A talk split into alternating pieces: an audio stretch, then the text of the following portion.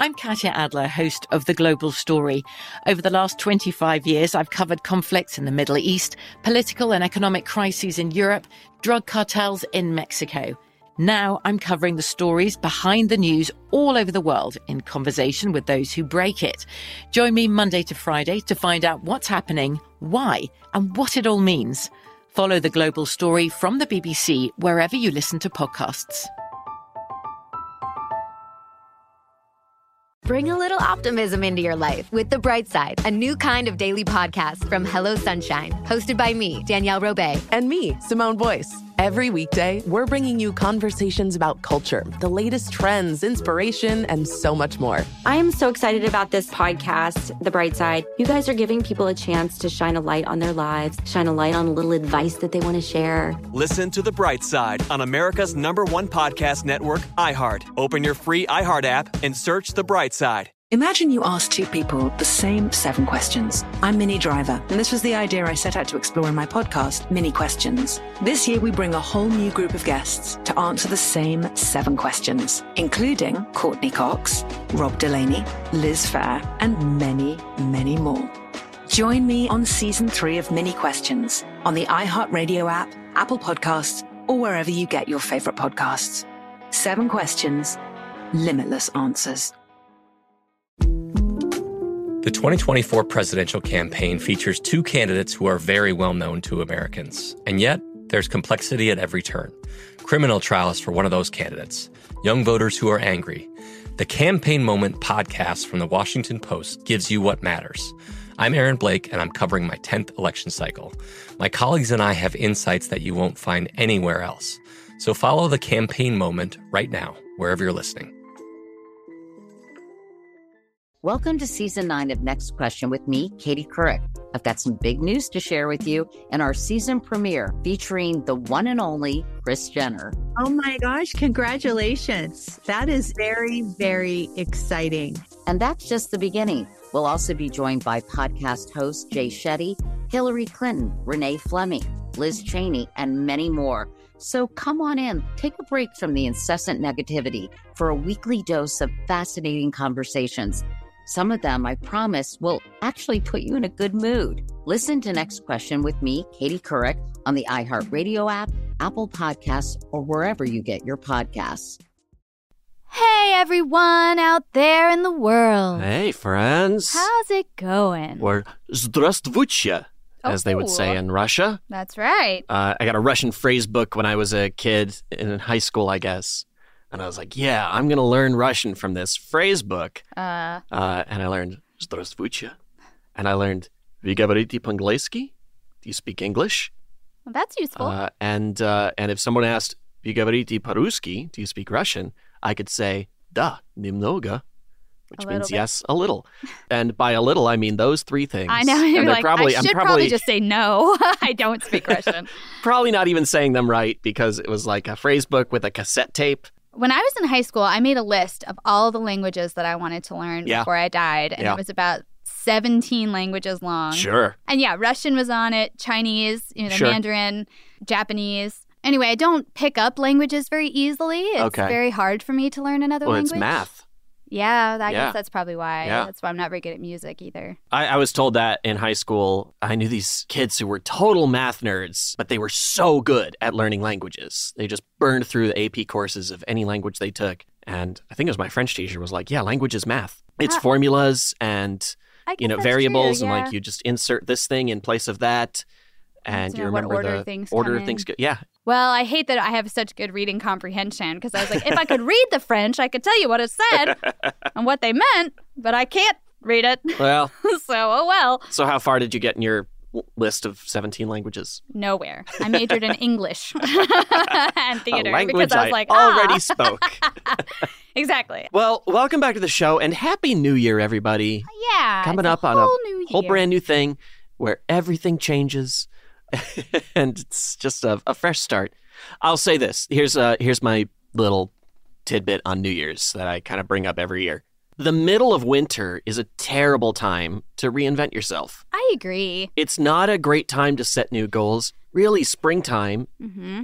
naturally, you know, it's sort of a hippy-dippy way of saying it, but, you know, your natural systems when the world is coming back, waking up and springing back to life, mm-hmm. that's a great time to sort of set new a new you, yeah. new goals and stuff. So if you don't feel like setting a New Year's resolution and sticking to it, if that's hard for you at this time of year, try it in like April. Yeah. Um, because it, it's tough right now. We're in the middle of a lot. Yes. And one of those things is winter. Depending on where you are, that may mean any number of things because it's seventy degrees here. That's true. um, but uh, but yeah, it's it's not, you know, it's not necessarily the best time for change just because the calendar flips over. That's true. But if you've got some stuff, I hope it's good. Mm-hmm. I hope you're able to stick with it to the degree that it makes you happy.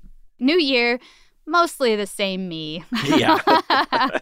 We'll see. Yeah. Do you have any resolutions like that oh, you've been thinking um, about at all? You know, I, I mean, usually don't just set the any. usual. I mean, I've been sitting on my butt for a long time, and I like to get up and move around more, more, more than my physical appearance. Though it's not my favorite version of myself right now. It's more that I'm just not comfortable in my very sedentary body. Yeah. Things hurt. Mm-hmm. Things. Are, I'm. easily tired.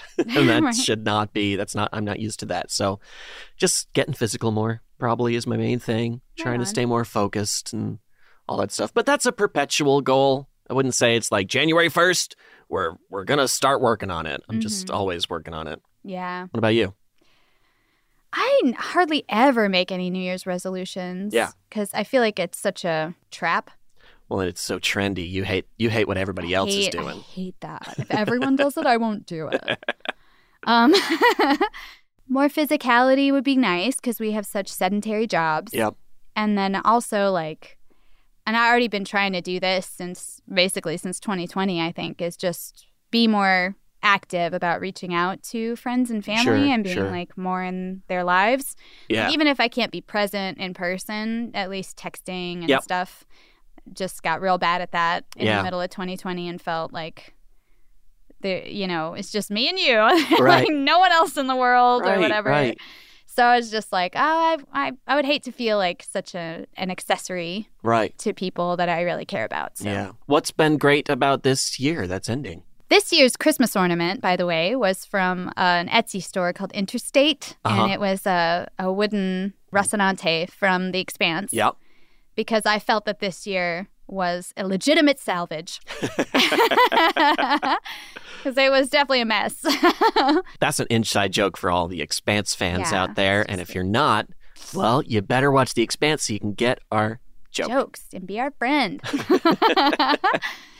twenty twenty-one, well, we started the show. Yeah, that's that was... that's probably the biggest change for our, change for our lives this year, for the our biggest positive change. Yeah, and, and very cool. Yeah. I mean, you know, it's it's been so gratifying, some of yeah. the people reaching out and some yeah. of the really moving reactions to some of our episodes. Yeah. And that's been really powerful. It's so cool to have those messages to go back to and people saying like, oh my God, you made me feel really seen with that episode, or that's exactly my experience, or, yeah. you know, it's whatever, just you made me feel good for for a little while. Those personal reactions thing. keep us going. So yeah, keep sending really them. Yeah, they, they really, really do. do. Um, some of them we haven't shared here yet, but we will because they're incredible. incredible. Yeah. yeah. Uh, what about you besides the show? Oh, well, this year, um, you know, uh, the sun came up and went down every day. That was pretty good. I'm always happy if that happens. That's a low yeah. bar. That is a pretty low bar. But I guess, you know, some people are like, I woke up today. What what I got to complain about? I'll so. say, okay, on a personal level, I have let go of a lot of things and really tried to readjust my perceptions and mm-hmm. uh, and and my negativity. Because, like movies, for example, mm-hmm. my mom and sister will say that I just like everything mm-hmm. and that I always have. It's inconsistent to me because other t- people have told me, oh, you hate everything. So whatever. But I have definitely been more deliberately approaching things I consume, movies and T V shows and games and stuff like that, with more of the idea that I want to enjoy this. I'm going to have a better time liking this than I'll have criticizing it. Mm-hmm. And it doesn't work for everything. There mm-hmm. is some real trash out there that I am none too kind to. But... generally speaking, I'm like, you know, sometimes I'm watching a movie and I'm like, I could either scoff at this or appreciate it. And I think I'm going to flip the switch in my brain to something less cynical and just and just like it. I think that's true about a lot of things. Yeah. You know, it's uh, you get what you put in. Yeah. And so if you approach any situation like, well, this is going to fucking suck, yeah. it probably will, you yeah. know? And then if you approach it like, well, this is going to, it's not what I'd like to do today, but that's what we're doing, so we're going to make it as fun as possible. Yeah. You you probably end up being all right with it. Yeah, it's true.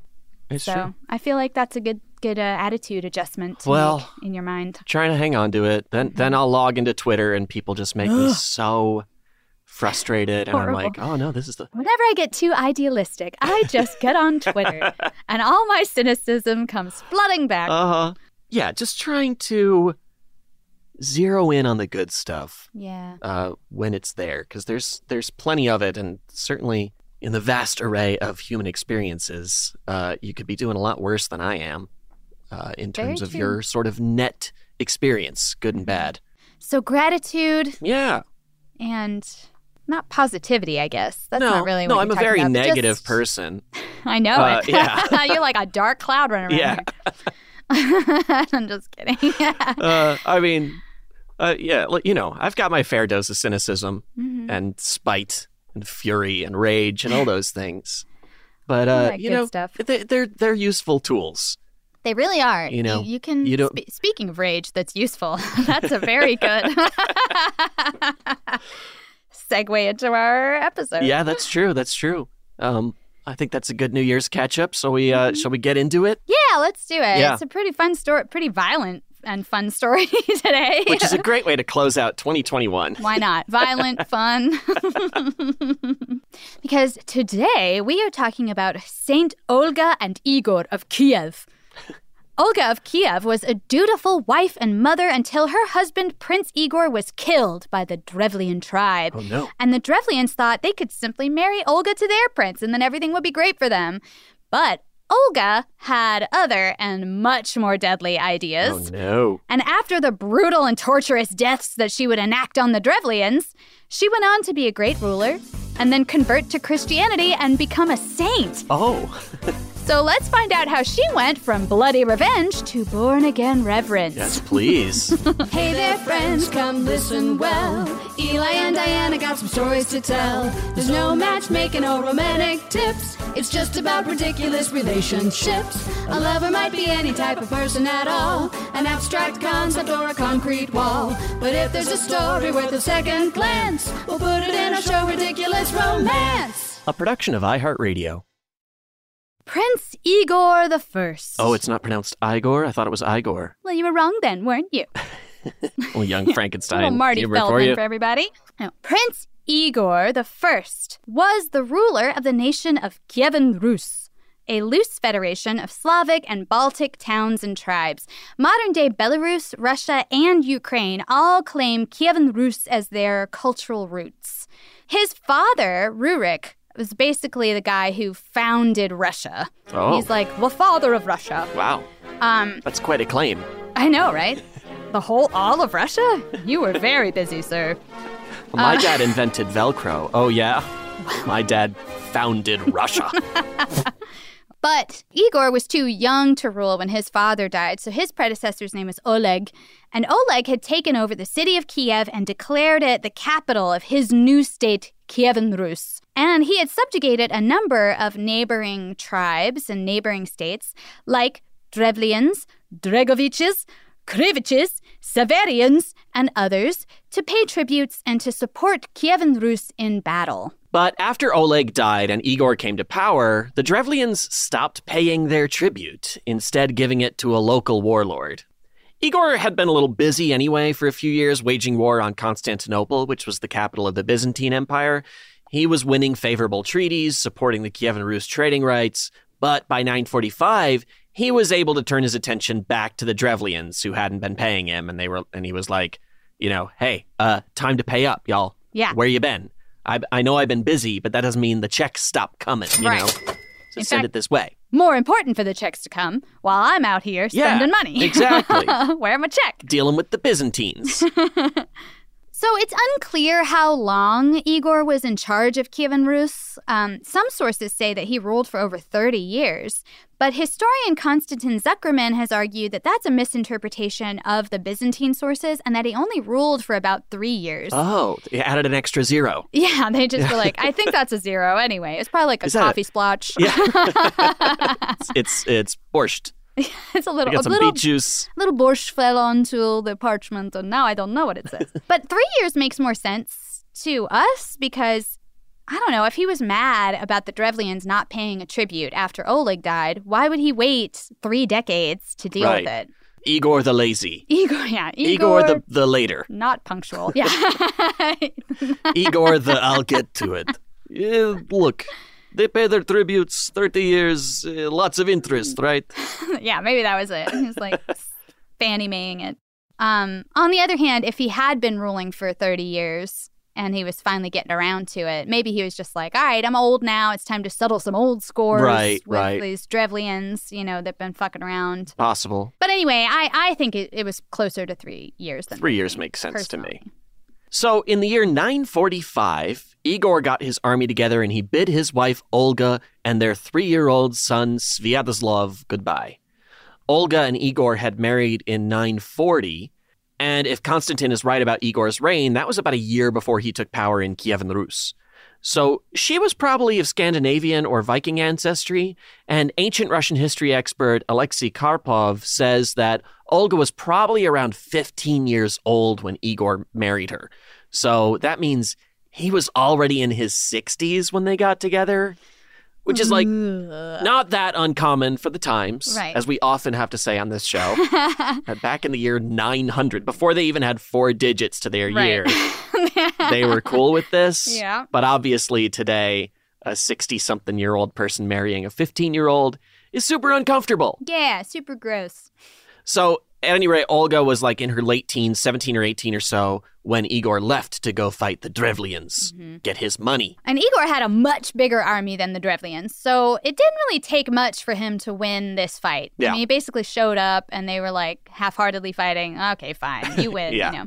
They pretty much immediately backed down and they paid their tribute. Okay. And Igor and his army marched away. Done and done. Yeah, dust your hands off. We got the money. What what what else do we need? Let's no go. No big deal. Yeah. yeah. End of story. And yes. this episode will be incredibly short. But unfortunately, at some point, Igor started to feel like the Drevlians hadn't really paid enough. Oh, no. You know, maybe he was like, they should pay extra to make up for the years they hadn't paid at all. Uh-huh. Maybe he wanted to charge them interest, like you were saying. Oh, sure, was, sure, sure. He was Fannie Maeing it. Right. Maybe he's just feeling himself and he was like, oh, I got them, so I'm going to turn around and humiliate them some more and uh-huh. they'll really think twice about messing with Igor. But whatever his reasoning, he decided to turn back around and get more tribute from this tribe. He goes back, and another thing. Yeah. Matter of fact, I'm not done. He's pulling a Columbo here. It's like, there's yeah. just one more thing. They thought they were safe. Uh-huh. But he also decided not to bring his whole army back with him. He just brought a small contingent of guys. Sure. Because he was just like, man, you know, the Drevlians, they were basically trembling in their boots as soon as I showed up. It won't take much to get them back on their knees and take whatever I want, right? Yeah, uh-huh. I'm Igor. I'm about to do this. Ooh, greed and arrogance. Yeah. Two. A, a, a fruitful combination. Yeah. It always history. works out always. great when those two get together. Of course he was wrong. So, so wrong. The Drevlians were not down to pay him any more tribute. They were like, we we gave you what you asked for. You can't come back and ask for more. It's not how transactions work. Yeah. And they showed it by capturing Igor and brutally killing him.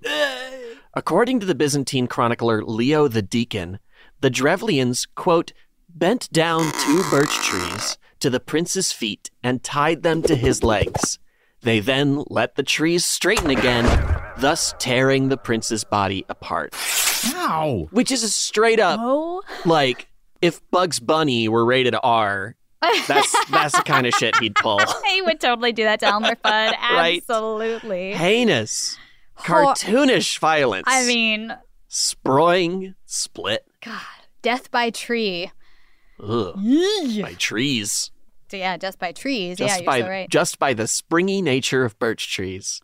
They are very springy trees. You can bend those down and they bounce right they back bounce up. They bounce right back up. Yeah. Hopefully you're not attached to them when they do. Or you're only attached to one. Yeah. Now, some historians have suggested that Leo might have invented this gory death based on the story of a robber named Sinis who was killed by Theseus. Mm, right? Theseus. Good old Theseus and his ship. Maybe, in fact, maybe Theseus was like, oh, yeah, you, you take my boat apart and rebuild it again. And how much of it is still the same boat? But if I rip you apart, oh, no. How much of you is still the same? We could put new limbs. Are you still you? Or are you a new person? Let's find out. Oh, man. I love WandaVision really put Ship of Theseus into the zeitgeist this, this I year. Know, right? So the Drevlians are super proud about not giving in to Igor. And they knew he'd left a teenage bride back in Kievan Rus mm. and decided that if they could get Olga to marry their Prince Mal, that would basically put the Drevlians in charge of Kievan Rus. I mean, this is like the best case scenario for them. So almost like, uh, uh, sorry I broke your husband, mm-hmm. but I've got another one if you I want. Mean, he's we, just we're waiting in the wings. Happy to replace him. Yes. I know we ripped your guy in half, but mm-hmm. uh, how about old Mal over here? He's a real looker. His name means bad in French. I was about to say, I'm like, I hope that's not what it means in Drevlian. So they sent a contingency of twenty Drevlian negotiators who took a boat to Kievan Rus to tell Olga about Prince Mal's proposal uh-huh. and ensure that she complied with it. Oh. And they're probably like twenty of our dudes against some seventeen-year-old, like, no big deal. Right. So they show up. They told Olga that they'd killed Prince Igor and that she should marry Prince Mal. And she replied, quote, "Your proposal is pleasing to me. Oh. Indeed, my husband cannot rise again from the dead. But I desire to honor you tomorrow in the presence of my people." She told them that she would send for them the next day and that they should demand to be carried to her in their boat, refusing to go by foot or by horse. And that way her people would carry them in their boat to her side, and it would be like this big honor of, wow. you know, to like parade them through the streets right. in this fancy way, I guess. Okay. So th- th- that sounds great. They're like, she took it really well. She told us to get in the boat. We take a nice little ride. Right. They pick us up, carry us. The other one was like, well, he was like old enough to be her father. That's so true. Maybe she's glad for another choice. Yeah. She's thanking us. Yes. This makes up. We are always doing the right thing. We should rip more people in half. So these twenty negotiators are super stoked, and of course, their teenage princess isn't resisting, so great news. What's she going to do anyway? Come on. She's just a kid. So the next day, it's just like Olga says. They show up, they stay in their boat, and the people of Kievan Rus come out, and they pick up the boat, and they carry these guys through the street. Everyone's waving. They have a little ticker tape. There's a big, like, uh, Garfield balloon yep. floating behind them. There it is. Uh, There's a guy with a microphone like, "Can you believe the jubilance in the streets today?" Exactly. Yeah, Mariah Carey out there singing. But when they arrived at their destination, it wasn't Olga's palace. It was a deep ditch that Olga had ordered dug the night before. The Kievan Rus people pitched the boat over with the twenty ambassadors on board into the ditch, and they began to fill it in, burying them alive. In the medieval history Primary Chronicle, Nestor the monk wrote that Olga supposedly leaned over the side and, quote, "inquired whether they found the honor to their taste." Ooh, the shade. Yeah, she was like, "Hey, I'm not too familiar with Drevlian customs. Apparently you greeted my husband by tearing him in two. So is this the way y'all say hello, or am I mispronouncing it?" They're like, "No, this isn't." "Oh, no, can't hear you. I guess I'm doing great. Bye." Oh, damn. Dark. Harsh. Harsh. Hey, you, you. You rip a woman's husband in half, and what do you expect? Yeah, hell hath no fury, like a woman whose husband's been ripped in half. But hey, this wasn't it. Y'all, she was not done not with the Drevlians. Close. So let's find out how she next took revenge right after this.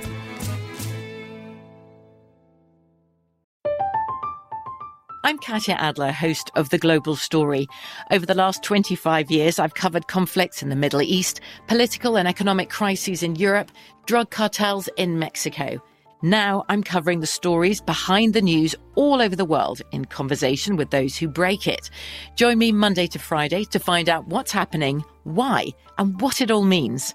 Follow The Global Story from the B B C wherever you listen to podcasts. Imagine you ask two people the same exact set of seven questions. I'm Minnie Driver, and this was the idea I set out to explore in my podcast, Mini Questions. This year, we bring a whole new group of guests to answer the same seven questions, including actress and star of the mega hit sitcom Friends, Courteney Cox. You can't go around it, so you just go through it. This is a roadblock. It's going to catch you down the road. Go through it. Deal with it. Comedian, writer, and star of the series Catastrophe, Rob Delaney. I shouldn't feel guilty about my son's death. He died of a brain tumor. It's part of what happens when your kid dies. Intellectually, you'll understand that it's not your fault, but you'll still feel guilty. Alt-rock icon, Liz Phair. That personal disaster wrote Guyville. So everything comes out of a dead end. And many, many more. Join me on season three of Mini Questions on the iHeartRadio app, Apple Podcasts, or wherever you get your favorite podcasts. Seven questions, limitless answers. Hi there, I'm Bob Pittman, Chairman and C E O of iHeartMedia. Welcome to Math and Magic, Stories from the Frontiers of Marketing. This week, I'm talking to acclaimed musician and entrepreneur, Mister Worldwide himself, Pitbull. A lot of artists in general, people that are very creative, sometimes tend to overthink. That's one of my number one rules. Don't ever overthink. You can think ahead, but don't overthink. And what I mean by that is when they start to write a record, they're like, oh, that's not the line. Oh, that's not this. Oh, it's not that. And everybody has a creative process. I'm not knocking it. For me, I just let it flow. In these exciting times, we're looking to the math, the strategy and analytics, and the magic, the creative spark, more than ever. Listen to Math and Magic on our very own iHeartRadio app, Apple Podcasts, or wherever you get your podcasts. The best conversations I have with my colleagues are the ones that happen when no one is looking, when we're not one hundred percent sure yet what to write. Hopefully, having conversations like this can help you figure out your own point of view. That's kind of our job as Washington Post opinions columnists. I'm Charles Lane, Deputy Opinion Editor. And I'm Amanda Ripley, a contributing columnist. We're going to bring you into these conversations on a new podcast called Impromptu. Follow Impromptu now, wherever you listen. Hey there, I'm Doctor Maya Shankar, and I'm a scientist who studies human behavior. Many of us have experienced a moment in our lives that changes everything, a moment that instantly divides our life into a before and an after. On my podcast, A Slight Change of Plans, I talk to people about navigating these very moments. The last couple of years has been the hardest season of our marriage, for sure. I'm surprised our marriage survived it. I think we both are. I think we both were barely holding on. Mm. Nothing compares to how hard this is. Their stories are full of candor, awe, and hard-won wisdom. And you'll hear from scientists who teach us how we can be more resilient in the face of change. True behavior change is really identity change. Every action you take is a vote for the type of person you wish to become. Listen to A Slight Change of Plans on the iHeartRadio app, Apple Podcasts, or wherever you get your podcasts. And welcome back to the show, my pretties. My pretties. I don't know why my Russian guy is also the Wicked Witch of the West. My pretties, welcome back to the show. Me and my flying monkeys are so glad to see. I don't know. Anyway, we're back. So after burying the twenty messengers and their boat alive in her nice new ditch, Olga sent a message to Prince Mal, and mm-hmm. she told him she was happy to come to him and be his wife. Nothing would make her more pleased. But he basically had sent a bunch of peons with his proposal. Right. And she's like, you should send me all of the most distinguished men of your court so she could, quote, go to their prince with due honor. Yeah. Give me a little bit of respect on my name. Right, right, I'm Olga of Kiev. And so the Drevlians had no idea that she had killed their first diplomatic party. Right. In, so the, they... le- in the letter, she's like, all your all those peons you sent, they're hanging out here having a great time. Mm-hmm. They're, we uh... got them involved in some gardening. Yeah. They're really digging it here. Oops. There you go. So, yeah, so they went, they're like, great, this is all working out. So they went ahead and gathered a bunch of their governing men together and sent them on to Olga. And these men, when they showed up, were told that she had arranged for them to have a luxurious soak in their finest bathhouse. Oh, no. And they'd be able to see her after they had bathed. And the nobles all filed into the bathhouse, where the doors were promptly locked and then set on fire. And everyone inside burned to death. Oh, my God. Here's my question. And she probably was laughing and clapping oh, yeah. her hands and like... Dancing on the Dancing ditch. Dancing around outside, yeah. She's like, how do you like me now? My my question, uh, Speculation Station, that bathhouse must have pissed her off too. Because she she burned down a bathhouse oh, in the process. Right. So maybe she went there and like stubbed her toe or something. And was like, ooh, I'm going to get you, bathhouse. Ooh, one day. I they were know. like, they ran out of hot water while she was in the shower once. She's like, that's it. We're done here. I'm going to, one day. That'll find good reason to burn you down. She's personally offended by so many things. She's reactionary. So then Olga sent another message to the Drevlians, telling them that she was going to come to their capital city, Iskorosten, where Igor was killed, and that they should, quote, prepare great quantities of mead, that I may weep over his grave and hold a funeral feast for him, which was the tradition in their pagan religion. Mm-hmm. So she arrived with a small group of attendants and did, in fact, weep. They did hold the funeral feast. But the Drevlians joined in with her. She said, everyone come out. We have a This is a time of celebration and mourning. Mm-hmm. Let's all set aside our differences and come together. It's a party. More yes. the merrier. Yes. Uh, in fact, your friends are back at my city uh, just having a nice hot bath right now. So they all come out and they party with them, and they start drinking the mead and drinking and drinking and drinking. And I imagine Olga is like pouring hers out oh, yeah. in the, in, a, in the flower pot somewhere, like, oh, this is very good. Delicious. Because the Drevlians got plastered. And once they were too tipsy to know any better, she ordered her followers to slaughter them. And according to the Primary Chronicle, quote, went about herself egging on her retinue to the massacre of the Drevlians. It claims that five thousand Drevlians were killed this night. She's walking around like, that was a great stab, Volodya. Let us try it again on this guy, but this time get his crotch, then his heart. Oh, my God. Yeah, she was having a grand old time. Mm-hmm. Part of the, the most entertaining funeral Kievan Rus had ever seen. A lot more funerals, I guess, to yeah. be had after that funeral. You know what they say, one funeral begets five thousand more. Old Russian saying. Yeah, her movie is four funerals and a funeral. Four, fu- one funeral and five thousand funerals. That's her, yeah, that's her. So Olga's body count's pretty high at this point, yeah. okay? You'd think maybe she felt like her thirst for revenge was finally slaked. Uh-huh. But no, she is still not through with these Drevlians. Oof. She head on back to Kiev to get her army together for a proper fuckabout. She's like, this time you're going to know I'm coming and why. Uh-huh. And her initial attack went really, really well. They won handily. They drove all the Drevlians back to their cities. And all those cities pledged loyalty to Kievan Rus. Sure. Like, this girl is crazy. Okay, yeah. They're like, listen, we lost fair and square. Here's your stuff. Please leave me alone. Yes. I'm so no, I'm, scared of you. I will not come over. No, thank you. She's like, can I send you a message? Please don't. No. Anytime you send me a message, something terrible happens. She, like, tries to give someone something nice. Yeah. Like, yeah, here's a nice loaf of bread. And they're like, uh, I don't want to touch it. Ah, uh-uh. It's poisoned. There's a bomb in it. There's I don't know. Definitely a bomb in it. So that all went great. And then she marched on the capital city, Izhgorod, and laid siege to it. Mm. And this was not as easily done. Olga's army and the Drevlians were in a standoff that lasted a full year. Mm. Well, and obviously that was not going to work for Olga, right? She's not trying to sit around for a year. She's right. got shit to do. Yeah. So she put her twisted mind to work and thought of a trick to play on the Drevlians. Oh. She sent them a message. They should never accept a message. Bad never news. accept a Bad message news. from Olga. She sent them a message saying, quote, "Why do you persist in holding out? All of your cities have surrendered to me and submitted to tribute, so that the inhabitants now cultivate their fields and their lands in peace.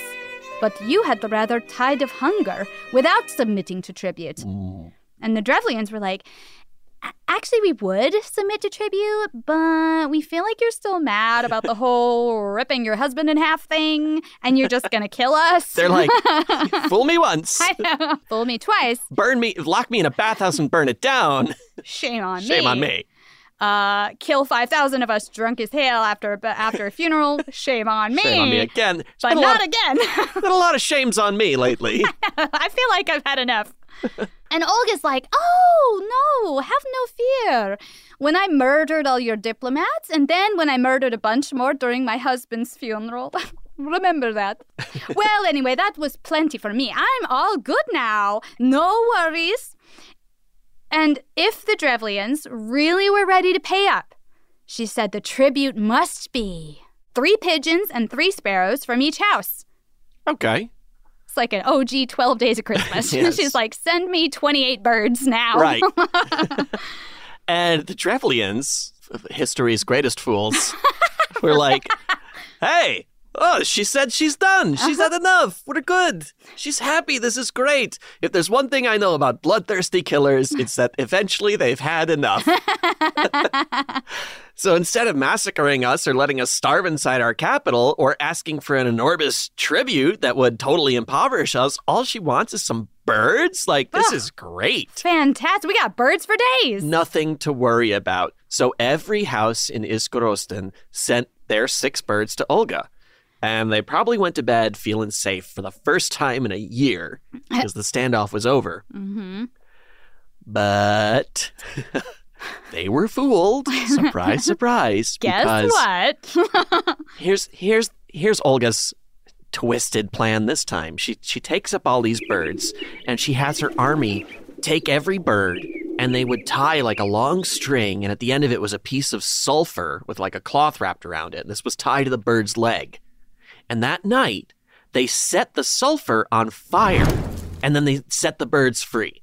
The birds are freaking out. They've got like a piece of fire tied to their leg, right. So they're flying their asses back home. Mm-hmm. They all go back to where they came from, and every sparrow and pigeon returned to their nests in Izhgorod, setting everything in the city on fire.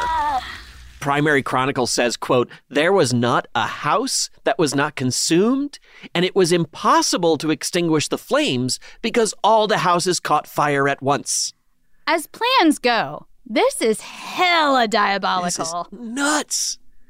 And of course, some Drevlians were able to flee mm-hmm. once they realized, oh, everything's burning and I better get the hell out of here. But Olga, she ain't no fool. Mm-hmm. She had her soldiers lying in wait outside the city, and they just either executed or captured everyone who went running mm-hmm. and, you know, took the took the prisoners as slaves for Olga's followers. And any Drevlian left over after this devastating attack was allowed to pay tribute. And she's like, and you're welcome.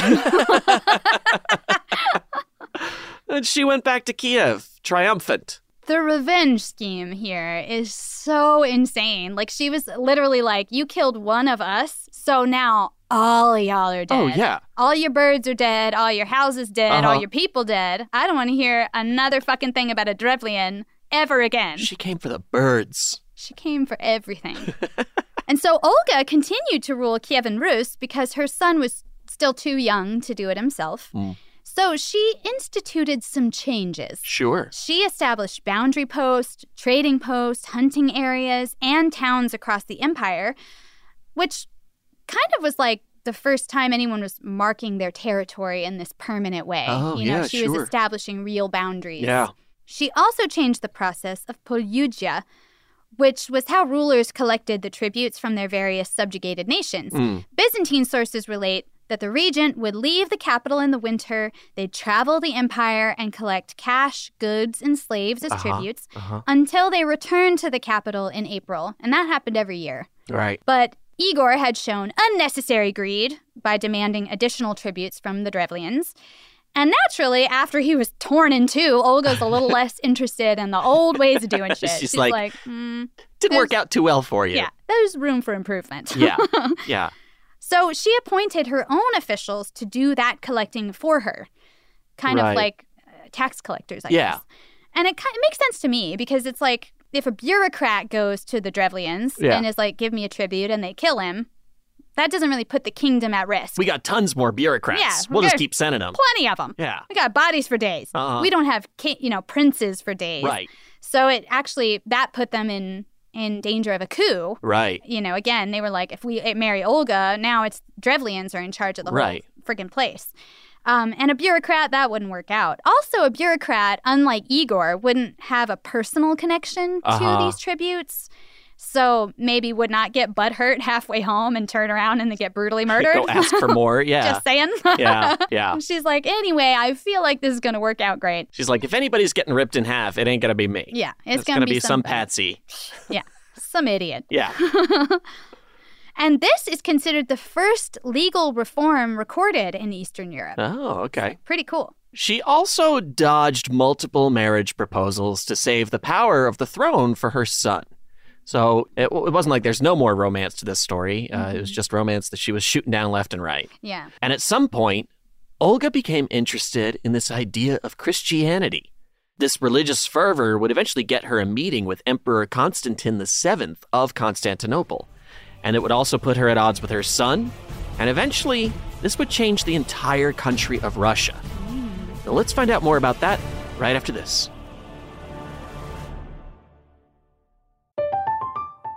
I'm Katya Adler, host of The Global Story.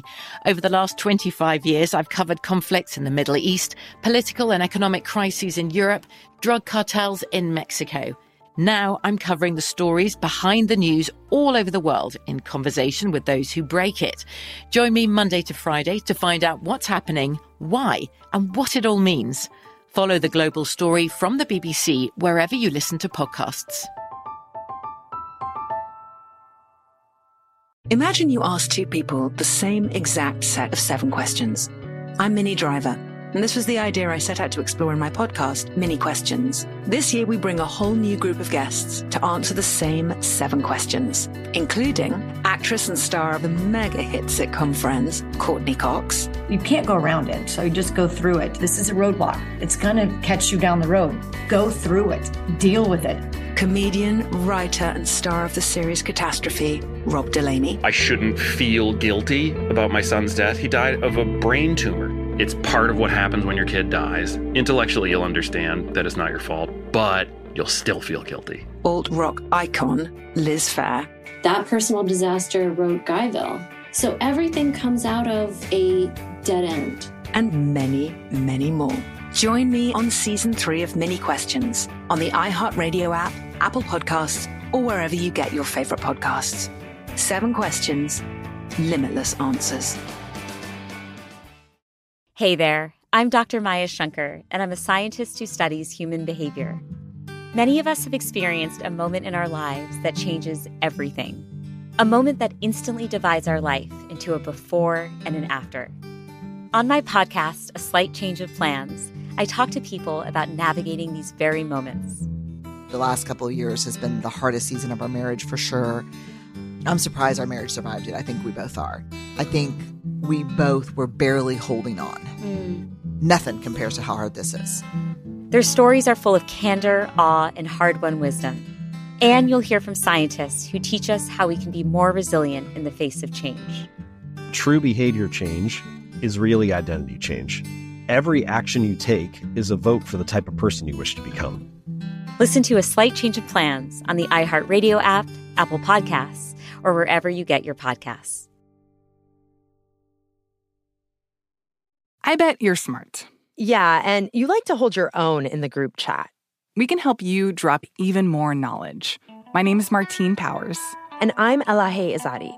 We host a daily news podcast called Post Reports. Every weekday afternoon, Post Reports takes you inside an important and interesting story with the kind of reporting that you can only get from the Washington Post. You can listen to Post Reports wherever you get your podcasts. Go find it now and hit follow. Hi there, I'm Bob Pittman, Chairman and C E O of iHeartMedia. Welcome to Math and Magic, Stories from the Frontiers of Marketing. This week, I'm talking to acclaimed musician and entrepreneur, Mister Worldwide himself, Pitbull. A lot of artists in general, people that are very creative, sometimes tend to overthink. That's one of my number one rules. Don't ever overthink. You can think ahead, but don't overthink. And what I mean by that is when they start to write a record, they're like, oh, that's not the line. Oh, that's not this. Oh, it's not that. And everybody has a creative process. I'm not knocking it. For me, I just let it flow. In these exciting times, we're looking to the math, the strategy and analytics, and the magic, the creative spark, more than ever. Listen to Math and Magic on our very own iHeartRadio app, Apple Podcast, or wherever you get your podcasts. Добро пожаловать, everyone. That means welcome back. There you go. Probably terribly pronounced. Sorry, Russia. Well, sometime in the nine fifties, Olga traveled to Constantinople to meet with Constantine the Seventh, who apparently was very taken with her. He found her, quote, fair of countenance and wise as well. Mm. Pretty and smart. Wow. Oh, this is another Heloise. He told her that she was, quote, worthy to reign with him in his city, according to the Primary Chronicle, which may have meant that he was interested in marrying her, possibly just to gain power over the Kievan Rus. Right. But Olga was, you know, she was more savvy than these emperors, these old stodgy boys. Mm-hmm. These old stodgy boys. She was fresh, she was smart, she was ruthless, and she loved to murder. She wanted to be baptized, but she also wanted to maintain her political independence and keep her country out of the Byzantine Empire. Mm-hmm. So she told Constantine that she was still pagan, and she wanted to convert and be baptized by the emperor himself. After he baptized her with the name Helena, he proposed marriage. But she said, oh, oh no, oh, we can't do that. It, look, it says right here, church law says that a godfather can't marry his goddaughter. That would be spiritual incest. Ooh, oh, sorry. My, gosh, my bad. Should have read that first, I guess. Jeez, you know, we should really pay more attention when we make decisions. And Constantine replied, quote, Olga, you have outwitted me. He knew that was bullshit. Oh, he was like, you damn. Knew that shit first. That's why you asked for me uh-huh. to baptize you. Mm, you sneaky wench. But he uh, he seemed to respect it. He had no hard feelings. He gave her a bunch of gifts of gold, silver, silks, and vases. And he let her go home. He still called her his daughter. So they always have this cute thing. Oh, daughter, remember when I proposed to you? Oh, father, I do remember. It was very creepy. Uh, this is a very different godfather. Yeah. Than, than your classic Ooh. Godfather. um, here again, we meet with a little bit of historical controversy. Ah, uh, classic. Um, some people have argued that this is our friend Nestor the monk having a little fun in his Primary Chronicle and making shit up, kind of like uh-huh. Leo the deacon. Okay. He just wanted a better story, so he's like, how about if she outwitted Constantine? Yeah. Because Olga was definitely baptized by Constantine in nine fifty-seven, and apparently at that time he already had an empress, so it's would be very unusual for him to be proposing marriage to oh, someone else. Okay, okay. There's also indications that she was actually already baptized in Kiev in nine fifty-five, and this was like a second baptism. Oh, well, speculation station. Mm-hmm. Uh, what if she was already baptized and she just pretended she wasn't? Yeah. Just to get, so he wasn't even really technically, spiritually her godfather. True, and she was like, she was just but, tricking him. But you are, so whoopsie doodle. Mm-hmm. Uh-huh. Yeah. Double that's, trick. That's probably what maybe, it was. Maybe, maybe. Look, it's a fun story. I like to believe the fun stories in history. I know. It, that's what especially I was like, when it doesn't matter now. It know? Really, yeah. No one is alive to be hurt by these rumors. So I think it's a fun story, and I'm, I'm personally am going to decide it's true. There you heard go. It here first. But her baptism, whenever it did happen, it marked an important historic turning point for the region. Olga went home a Christian. Though not the first Christian in Rus by any means. Igor's court had several Christians in nine forty-five, but Olga was the most powerful person in Rus to convert. And like many Christians, she was also ready to proselytize and start converting others. Mm-hmm. She started, naturally, with her son, Sviatoslav, but he was totally not into it. Uh, he was a soldier, and he wasn't really particularly interested in doing the administration work of ruling a nation, but he was very interested in expanding it. And he spent pretty much all his time battling with neighboring states with his company of warriors, or Druzina. Druzina. It sounds so much more like... It is threatening. Yeah, warlike. If I, if I, I hope they chanted it. I hope a bunch of army of soldiers stomped up and went, slammed their spears down and went, Druzina! Druzina! Apparently it means company, so that would be funny. In English, they're like, company. You're like, are you talking about the musical theater show? I know, right? I love that show. Oh, my God. Are you guys about to do it now? Let me get some popcorn. Whereas an army of musical theater people are way more likely to walk up and stomp and all chant the name of their show in unison. That's so true. Much less intimidating. Very non-threatening. But the primary chronicle says that he didn't bring any wagons or kettles with him or even a tent. When he was traveling with the Druzina, he would spread out a horse blanket and lay his head on his saddle, just like everyone else. He thought that the other soldiers would make fun of him if he became a Christian. He was very into, like, being on their level mm-hmm. and making sure everybody thought he was cool. And he didn't want to lose their respect. That was that was totally the most important thing to him. I mean, well, and if you're commanding an army oh, yeah. and they don't respect you. Exactly. We all know how that turns out. Right. And it's you dead. yeah. Yep. And it was very, you know, to, to the manly soldiers of the time, it was very dorky to convert mm. to Christianity. Yeah. So Olga was like, but if you do it, they'll do it because you're their leader. Mm-hmm. So everybody will be Christian and it'll be the cool thing to do. You know, be a trendsetter. Yeah, she Sviatoslav. was like, use your influence and uh-huh. make them all convert. But he was, you know, you know, boys, he was like, Mom, you don't understand. Like, these guys would never convert. And if I do, they'll call me a mama's boy. Aww. But, you know, Olga, she wasn't having it. She like... She totally youth pastored her chair, turned it around backwards, sat down and said, you know who else was a mama's boy? Jesus Christ. And then some fun pop music started to play, so you knew it was cool. But that did not work. Uh, Sviatoslav was not down to clown with Christianity. No. It didn't matter how many fun dance numbers she came up with or whatever. So he stayed a pagan. But thanks to her influence, he did say that he would not persecute any Christians or anybody who converted to Christianity. Oh, okay. And that was a pretty significant concession at the time. Yeah, sure, sure. And despite a lack of interest and sometimes outright hostility from her people, Olga built churches in Kiev and other cities, and she did get some people to convert. She even went to the Holy Roman Emperor Otto in nine fifty-nine and asked him to appoint a bishop and priests in Rus so that they'd be like part of, you know, the whole Christian system. Yeah. And she was, you know, she's up to her tricks again uh, with this idea because she kind of thought that the Byzantine priests would convert more people in Rus if they had a little competition from oh, the West, yeah, from okay, Rome. Okay. Like they'd be like, oh, well, we want to make more Christians than they get. Yeah. So if they come in with Roman people, maybe that'll light they a fire put, under their ass. They put like two little thermometers up on a cork board. Yeah, and they're and like, they were, like, who can hit five thousand the... But two years later, when the bishop and priest finally got to Kievan Rus, they were quickly expelled by pagan allies of Sviatoslav, and they went back to Rome without having made much headway. Ah, okay. So it's kind of empty-handed. No souls for, right. for the Lord. Sorry. But though Sviatoslav had taken over by this point, as we said, he wasn't really very interested in administrating. Mm-hmm. So while he was out on countless military campaigns, Olga remained in Kiev with her grandchildren, still with her hand on the wheel.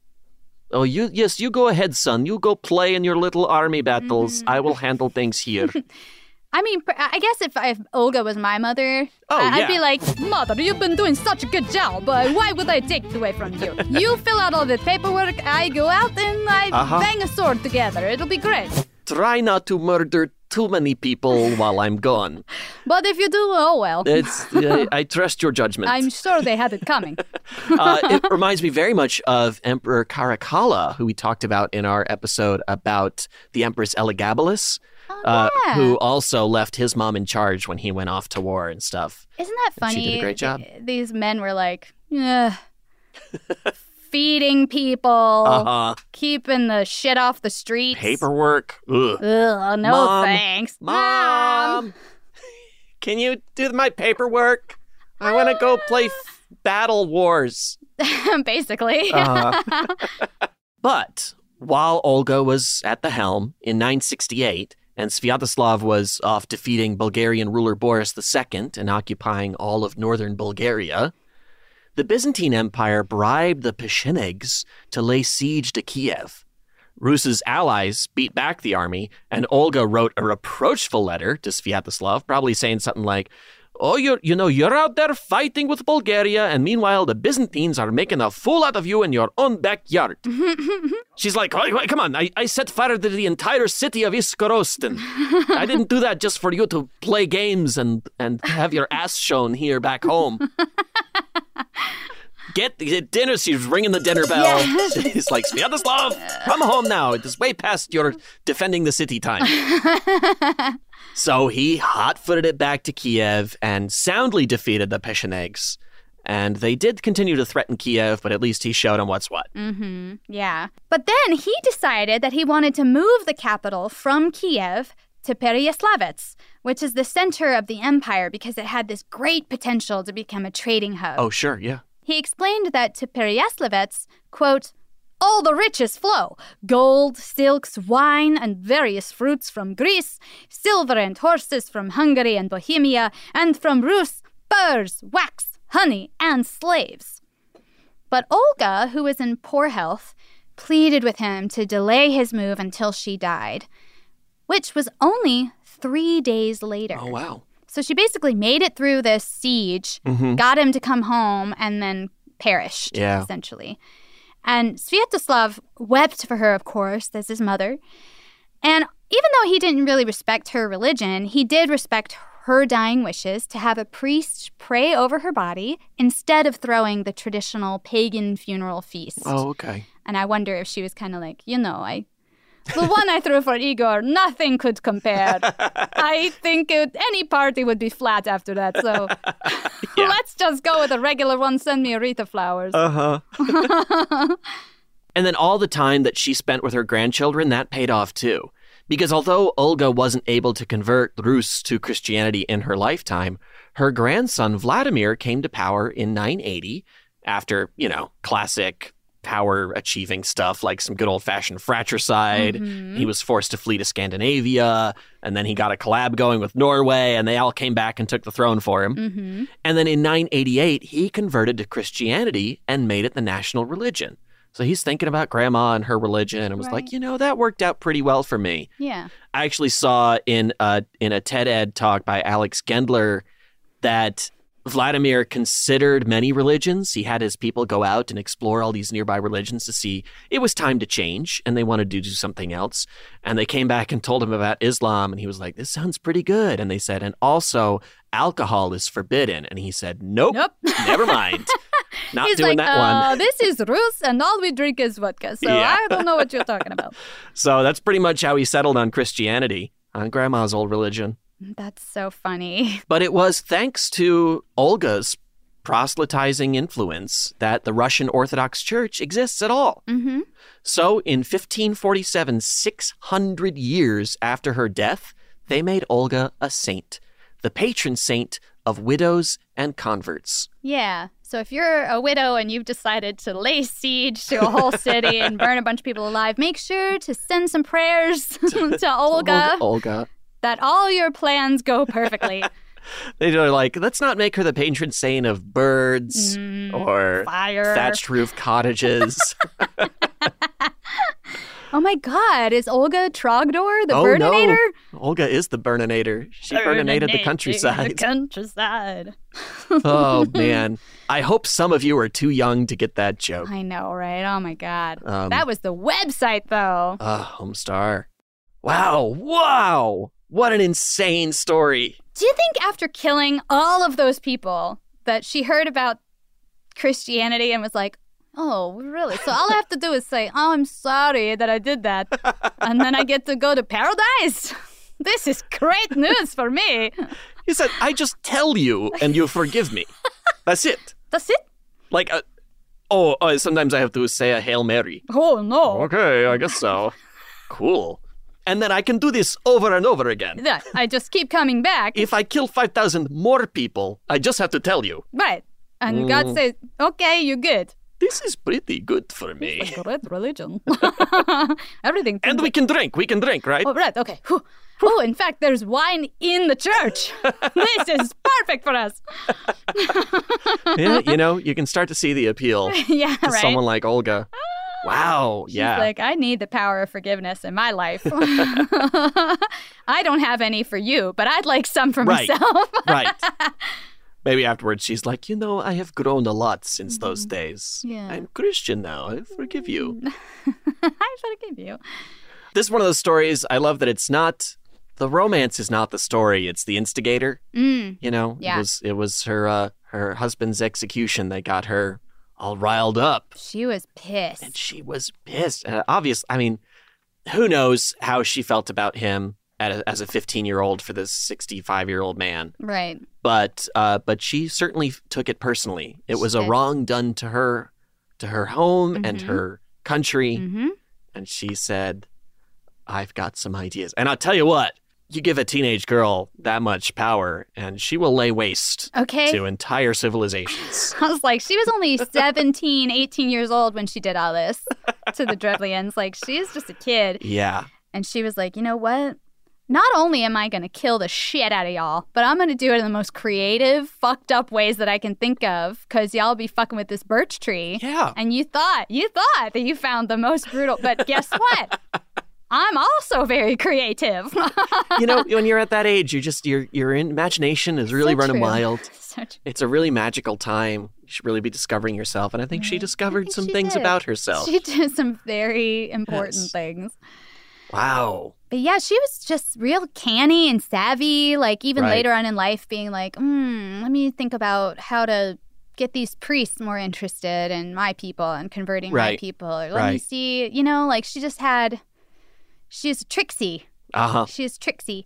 And I wonder too, like like you said, we don't know if she cared particularly for Igor right. or not. So I wonder if she took it as a personal insult, like you said, to her house or to her country. Or if she was like, y'all think, really, y'all think you could just send me a letter and I'll just come on, trip on over and marry your prince yeah. and whatever. Like, you really thought that. Okay. uh-huh. Okay. Let me learn you a little something about Olga of Kiev. I'm going to teach you a lesson that no one will be around to remember. I know, but they'll remember it. They, they will sing songs of my revenge yeah. for generations. Yeah. Um. Yeah, also fascinating to me. It really... Now, I'm not a Christian person myself, but no. like we said, it really does show the power of forgiveness, because this woman brutally I mean. slaughtered countless people, and now she's a saint. she, I mean. she is. She has the same title as Mother Teresa. Uh, yeah. Uh, yeah, what a, what a turn. I know. I mean, I kind of love it, though. It's hard to root for a murderer like that, I guess. She's really, but it's so diabolical and... I guess it is kind of funny to think about them being so arrogant, like, oh, we'll just tell her to marry our guys and it'll be no big deal. Oh, yeah. And then her being just turning the tables so hard on them. Oh, yeah. It's kind of awesome while also being not cool. It's just, it's distant enough. Right. You know? Right. And imagine if she had not changed to Christianity, I wonder if Vladimir would have taken a different, and then Russia would not be Christian hard at all. Say. Like if it would be, it, yeah, like say. Islamic or... Whatever, I don't know, Shinto. Yeah. I don't know. Right, right. That'd be so funny. A Bud- a Buddhist Russia. What what would that be like? I don't know if it'd be funny, but it'd certainly be different. Well, I mean, I think Buddhism and Russia, and I'm not getting a comedic vibe. I guess not. I guess not. Well, I hope that this episode gives you the the determination and the fire to take into the new year. Yeah, that you need to, you know. Really right some wrongs, really change some minds. Um, try not to burn anyone's village down, right. but just take the, the energy that Olga had maybe in with you to the new year. Yeah. Um, minus the violence, just the determination. Sure. You know? Yeah, yeah, yeah. Or, yeah. you know, if you've done some terrible things in your past, there's possibly a way to turn a corner. Sure. And yeah. still be cool. Yeah. And become a saint. Right. six hundred years after you die. Who knows? That's what we learned from Olga of Kiev. We did. And I think it's a great uh, a great lesson to close out the year. Yeah. We could call it a lesson, sure. Or something. I will say um, I heard this of this story from a great episode of Noble Blood, which is another great oh, podcast. Oh, yeah, Dana Schwartz. Dana Schwartz, and, fantastic. And uh, Aaron Menke. Mm-hmm. Right. Very good uh, show.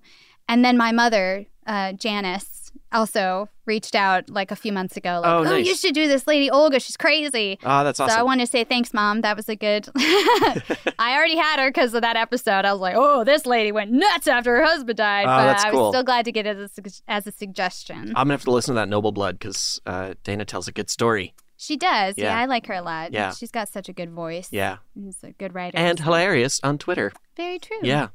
Um, so that's awesome. I hope y'all enjoyed this one. Yeah. Let us know what you thought, of course. Nothing uh, like ending out the year with some bloody revenge. Exactly. So reach out to us. Tell us what you thought. Um, tell us about your year. Tell us what you what you think about moving forward into twenty twenty-two. Mm-hmm. And share your stories of revenge with us. Uh, maybe we'll read them on the air.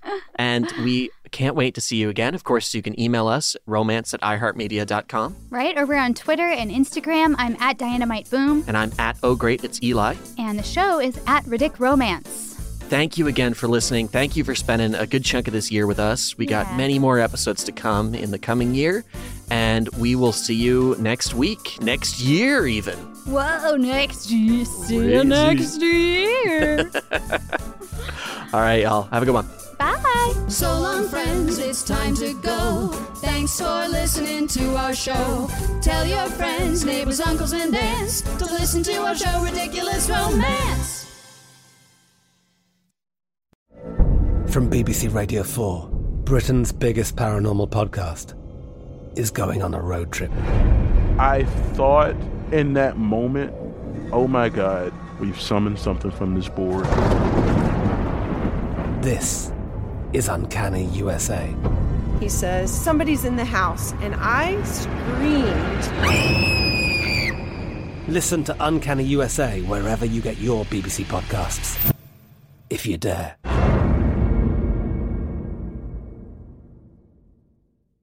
Bring a little optimism into your life with The Bright Side, a new kind of daily podcast from Hello Sunshine, hosted by me, Danielle Robey, and me, Simone Boyce. Every weekday, we're bringing you conversations about culture, the latest trends, inspiration, and so much more. I am so excited about this podcast, The Bright Side. You guys are giving people a chance to shine a light on their lives, shine a light on a little advice that they want to share. Listen to The Bright Side on America's number one podcast network, iHeart. Open your free iHeart app and search The Bright Side. Side. Imagine you ask two people the same seven questions. I'm Minnie Driver, and this was the idea I set out to explore in my podcast, Mini Questions. This year, we bring a whole new group of guests to answer the same seven questions, including Courteney Cox, Rob Delaney, Liz Phair, and many, many more. Join me on season three of Mini Questions on the iHeartRadio app, Apple Podcasts, or wherever you get your favorite podcasts. Seven questions, limitless answers. Welcome to Season nine of Next Question with me, Katie Couric. I've got some big news to share with you in our season premiere featuring the one and only Kris Jenner. Oh my gosh, congratulations. That is very, very exciting. And that's just the beginning. We'll also be joined by podcast host Jay Shetty, Hillary Clinton, Renee Fleming, Liz Cheney, and many more. So come on in, take a break from the incessant negativity for a weekly dose of fascinating conversations. Some of them, I promise, will actually put you in a good mood. Listen to Next Question with me, Katie Couric, on the iHeartRadio app, Apple Podcasts, or wherever you get your podcasts. Hey there, I'm Doctor Maya Shankar, and I'm a scientist who studies human behavior. Many of us have experienced a moment in our lives that changes everything, that instantly divides our life into a before and an after.